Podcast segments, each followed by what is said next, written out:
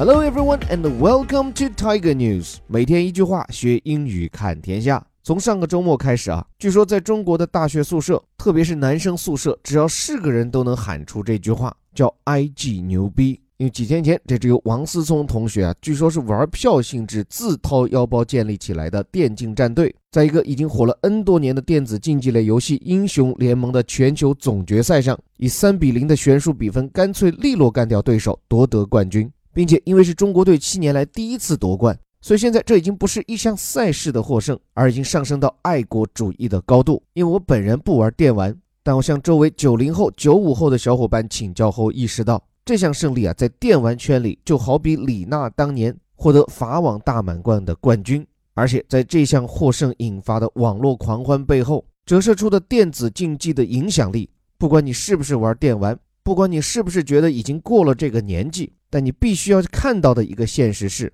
电子竞技正在像电影、电视剧或者足球那样，在中国人的精神文化生活中变得不可抗拒。接下来一起走进《华尔街日报》这篇新鲜出炉的深度文章，为你剖析 IG 战队背后电竞行业正如何飞速般的改变中国。来，标题走起，说是 Kind of like the NBA, Esports mount full court press in China。这个标题前半句很好懂，就有点像 NBA， 就美国职业篮球联赛嘛。关键是后面半句，就这每个词看上去好像都不陌生啊，但合在一起就不怎么认识了。首先 Esports 电子竞技，然后 Mount 这个词长得跟 Mountain 山很像，因为 Mount 这个词确实有向上爬、向上走 Go up 这个意思，但是在这里 Mount 是另有其意，表示的是组织、安排或者是开展。 So it means plan, organize and begin an event or course of action。 所以这个词做组织安排讲的时候，跟什么 get ready 或者 prepare 还有区别哈。那些个表述呢，都说的是还没有开始，而 mount 指的是已经开展。比如说举办了一项展览叫 mount an exhibition， 然后像举行了什么营销活动叫 mount a campaign， 开展搜救叫 mount a search 或者 mount a rescue。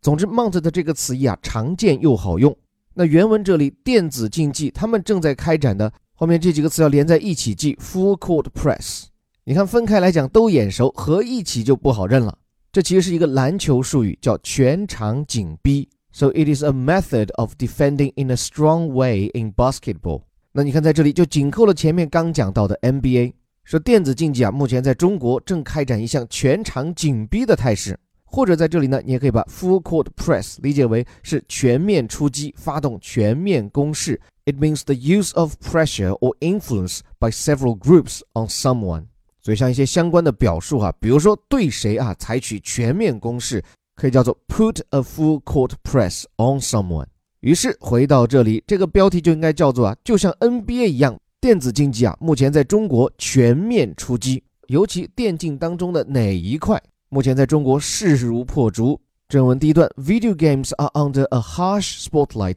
by government regulators in China these days， 交代一个背景，就电子游戏在当下正受到政府的严密监管。这里几个说法有意思啊。首先 Video game 跟前面出现的 Esports 一个意思，多个表达方式。然后 Under a harsh spotlight， 首先 Under a spotlight 指的就是在聚光灯下，这个 spotlight 就指的是舞台上的追光灯，主演在哪里，这光就打到哪里。 So under the spotlight means attract a lot of attention。 但在这里电玩行业吸引到的注意力可不是什么好事情，用了一个词 harsh， 这词简单的理解其实就是 difficult 啊，艰难的、严峻的。 So like a harsh condition, it is difficult to live in and very uncomfortable。 所以用一个同义词来替换啊，叫 severe， 或者还有类似于 unkind, cruel。 总之这个词一出场，快乐的空气都会突然安静。因为在这件事当中的主角 government regulator 政府监管者还是复数啊，看来不只被一家盯上了。 These days 表明就是当下 now 或者叫 currently。但是呢，东边日出西边雨，后半句 But one piece of the market is growing despite the glare， 但是电玩行业中的有一块在这样的影响下依然快速发展。你看这里说 one piece of the market， 这个市场中的一块，就跟在说馅饼或者蛋糕似的。这话后半部分 despite the glare， 尽管遇到了 glare， 这个词你去查字典查到的意思啊，其实是耀眼的光。 It means a bright unpleasant light which hurts your eyes。像现在大家保护视力的意识很强嘛，都知道电脑、手机那个屏幕发出来的强光就是这个词 glare。但在这里，这个 glare 其实映照的就前文刚出现的 a harsh spotlight， 令人不舒服的聚光灯。你看，这就是编辑用词的老道。说到 NBA 的时候，后面提一句全场紧逼；说着聚光灯追着你跑的时候，后面出了这个词 glare 强光。那么电玩市场上的哪一块现在逆风飞扬呢？ Spectator Video Game Competition， 就是那种观赏性的电玩竞赛。这个 spectator 是个名词哈，表示的是观众，尤其指的是那种体育赛事的观众。 A spectator is someone who watches something, especially a sports event。 那在这里啊，这三个词其实构成了一个专有名词，我就可以把它翻译叫做观赏性电玩赛事。这个人群现在有多大啊？在《华尔街日报》这篇文章里给到一个数据， 1.35 亿，也就是说10个中国人里面就有1个是电子游戏的观众。而这个数字啊，我觉得还可以多做一点理解。就比如从横向来看，虽然说是将近14亿，但你刨除其中13、14岁以下的，或者是40、50岁以上的，因为这些人明显不算是游戏人口嘛。那中国从15、16岁到40岁这个阶段的人口，满打满算也就4个亿嘛。这当中还要剔除一部分不上网的人群，那剩下来就相当于说，中国的青壮年至少有1/3是电玩消费者，所以这个群体很庞大，也很集中。再有就看到中国的游戏人口啊膨胀的有多快，就是这个 1.35 亿，仅是在3年前的2015年，在中国看电子游戏的人数啊只有它的1半，就说仅用了3年时间，中国增长了7000万游戏人口，这个数字是绝对惊人的。尤其啊，中国人现在不仅是玩游戏，还特别喜欢看游戏。这篇报道里举了个例子，就去年在北京那个连明星开演唱会都填不满的鸟巢，居然涌进了4万名观众来观看英雄联盟的全球总决赛。所以不管你是不是像我这样不玩电子游戏的人，我们必须要意识到了一个基本事实，就是电子竞技它已经不是一个特定人群的普通消遣，而是成长为一个庞大的商业链条，一个社会群体，甚至正在成为一种主流的社会现象。就像前面标题里讲的，现在这个中国电竞的行业啊，搞得就像是美国 NBA。 首先这个电竞比赛观赏是一个很大的生意，据预计光是转播这个电竞赛事，包括赞助、广告，还有这个媒体转播权利，今年这个市场规模能够达到 1.7 个亿，注意不是人民币，是美元。要知道这个数字啊，比起3年前也足足翻了4倍，所以它的发展趋势啊依然很强劲。另外不仅办比赛挣钱，现在很多的电竞战队不仅职业化，而且是像欧美的足球队、篮球队那样，开始实行的是俱乐部式的经营。比如说 IG 战队参加的这个英雄联盟的比赛，因为这是被腾讯买下来的游戏嘛，所以在他家的支持下，现在已经有5个城市拥有了自己的俱乐部主场啊，杭州、重庆、成都、北京还有西安，而且第6支俱乐部主场也即将在北京建立。而且现在不仅是像王思聪这样的专业票友，也不止像腾讯这一家游戏巨头，像是阿里巴巴，《华尔街日报》这篇报道里就讲到，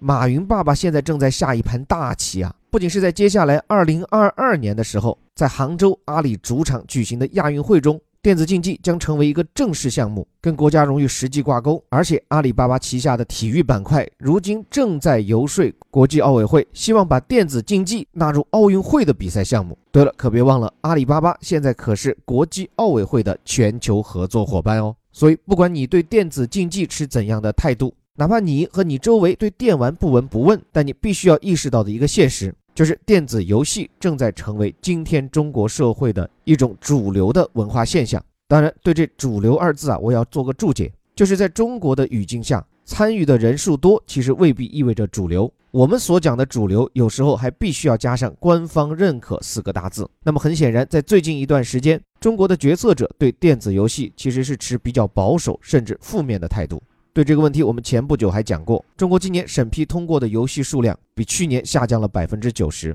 很多的中小型游戏厂商现在已经过得度日如年，即便像腾讯这样营收冲到全球游戏界 No.1 的大块头，也由于新游戏审批受阻而股价腰斩。所以我想哈，中国的游戏行业目前正面临着一个命运的十字路口，或者说中国的决策者们目前也需要做出一个选择，游戏行业接下来究竟是认可它的地位，还是打压它的生存空间。因为从目前发展的态势来看，即便新游戏被卡了脖子，但仅凭借这些已经火了好多年的常青游戏，也足以圈粉上亿人了。那我想在思考这个问题时，无非会涉及到2个判断。第一，价值判断，游戏到底是好还是不好，或者说到底是利大于弊还是弊大于利。中国社会目前看来还没有共识，因为娱乐和消遣既是人的刚需，但同时它又不是什么高雅的需求。那我们是更认可这种刚需呢，还是更侧重于它带来的消极，尤其是对青少年的负面影响呢？我想在这一点上，社会大众还没有形成共识，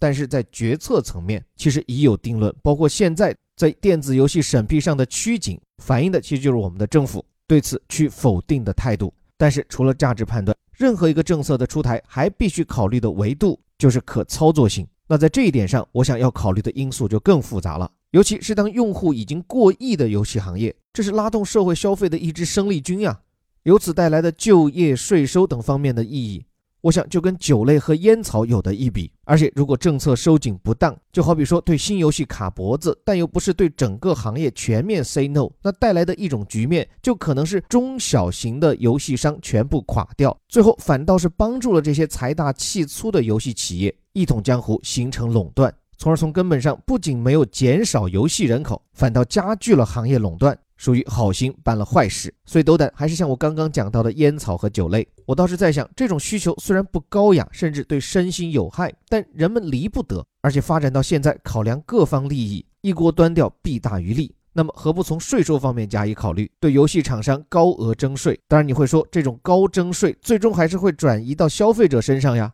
那好，我觉得这也没什么不妥呀，因为这种软性的引导就会使得那些不愿意多花钱的游戏玩家，也许转而用别的方式来度过自己的休闲时光咯。你去看看电影，看看书，甚至来听听我们的课。那如此这般，游戏行业一方面得到有效的管控，其他更有社会价值的文化行业也能从中获得更大的发展机遇。开放性问题，期待各位的真知灼见。最后感谢你的时间，这里是带你读懂世界顶级报刊头版头条的虎哥微头条。我们的双11特惠活动即将上线，如果你不满足于这里的标题加导语，还希望跟着我们一起读懂顶级外刊的深度好文，一方面学英语，另一方面更能磨砺思维，开拓眼界。2019我们的这堂精品课还会有更闪亮的升级，双11特惠敬请期待。最后还是那句口号，我们每天一句话，学英语看天下。我是林伯虎，我们明天见。